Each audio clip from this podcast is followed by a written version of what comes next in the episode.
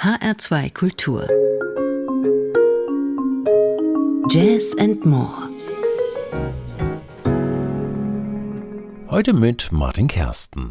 Es gibt sie noch, die knorrigen Originale im Jazz, die Monolithen mit nichts und niemandem so wirklich vergleichbar. Einer von ihnen ist ohne Frage Günther Baby Sommer.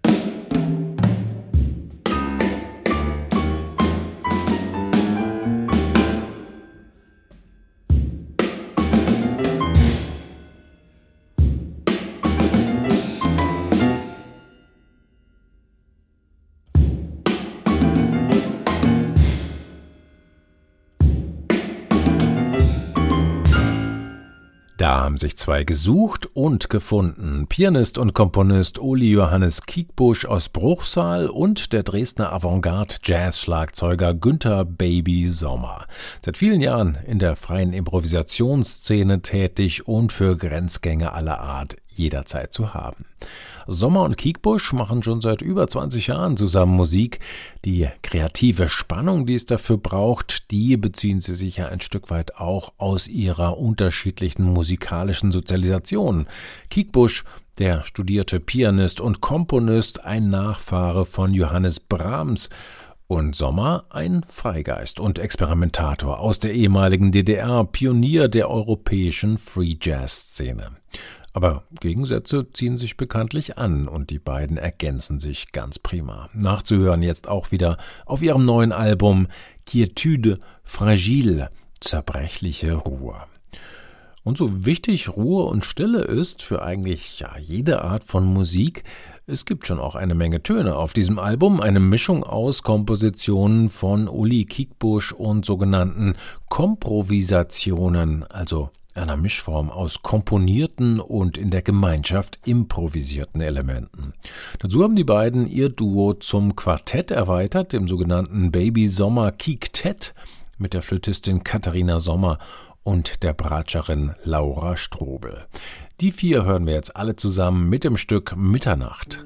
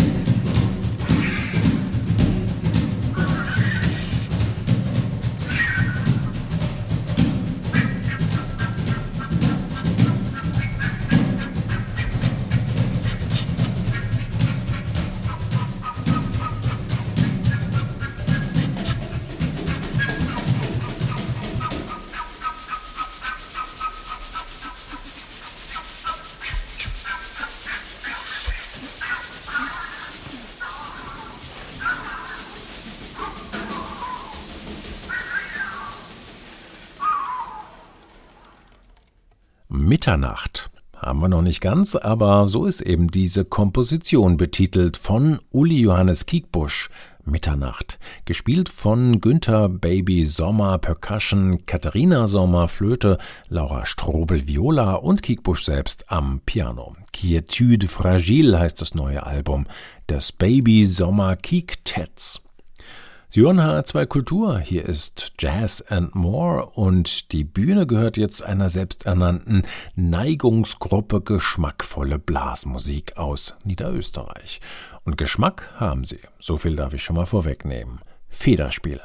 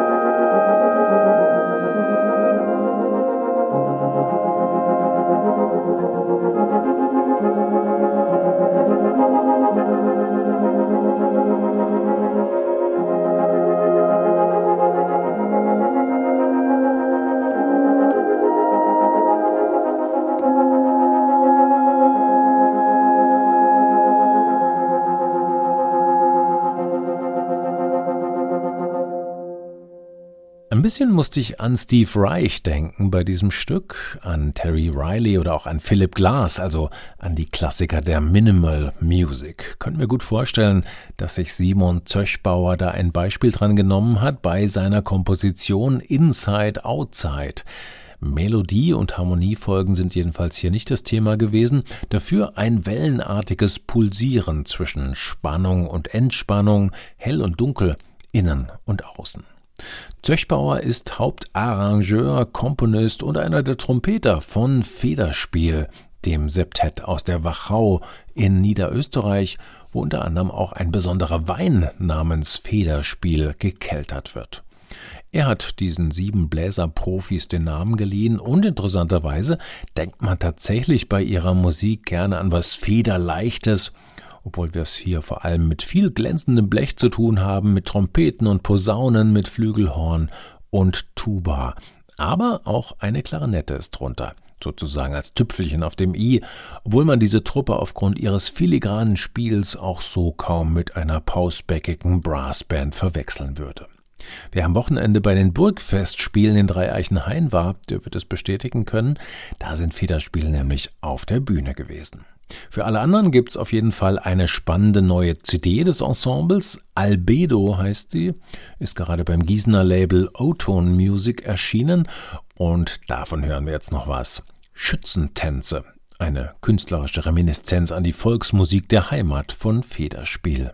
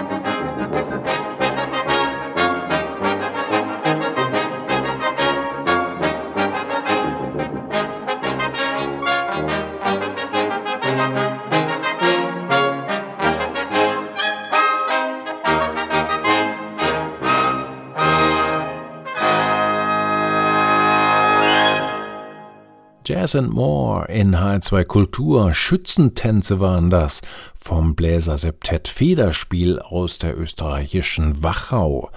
So kriegen Volksmusik und Brauchtum doch nochmal einen richtig pfiffigen Dreh im Fünfachteltakt. Saturday Night in San Francisco. Man muss schon zweimal hinhören und hinschauen, um zu stutzen.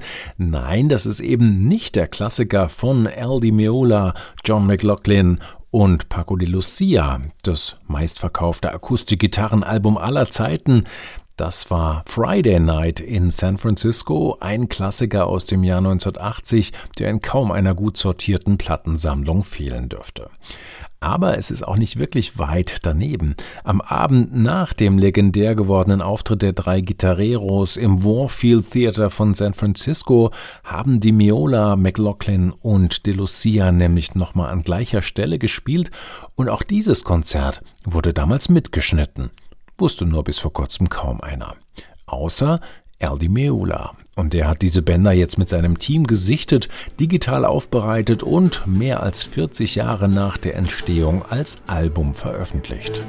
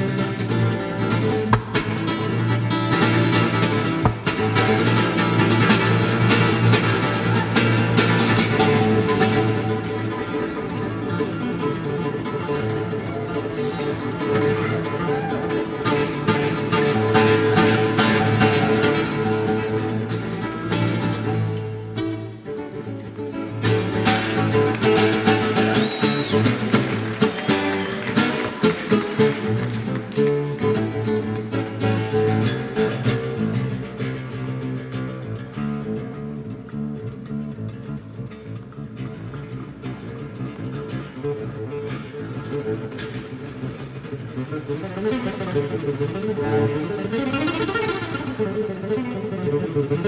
you.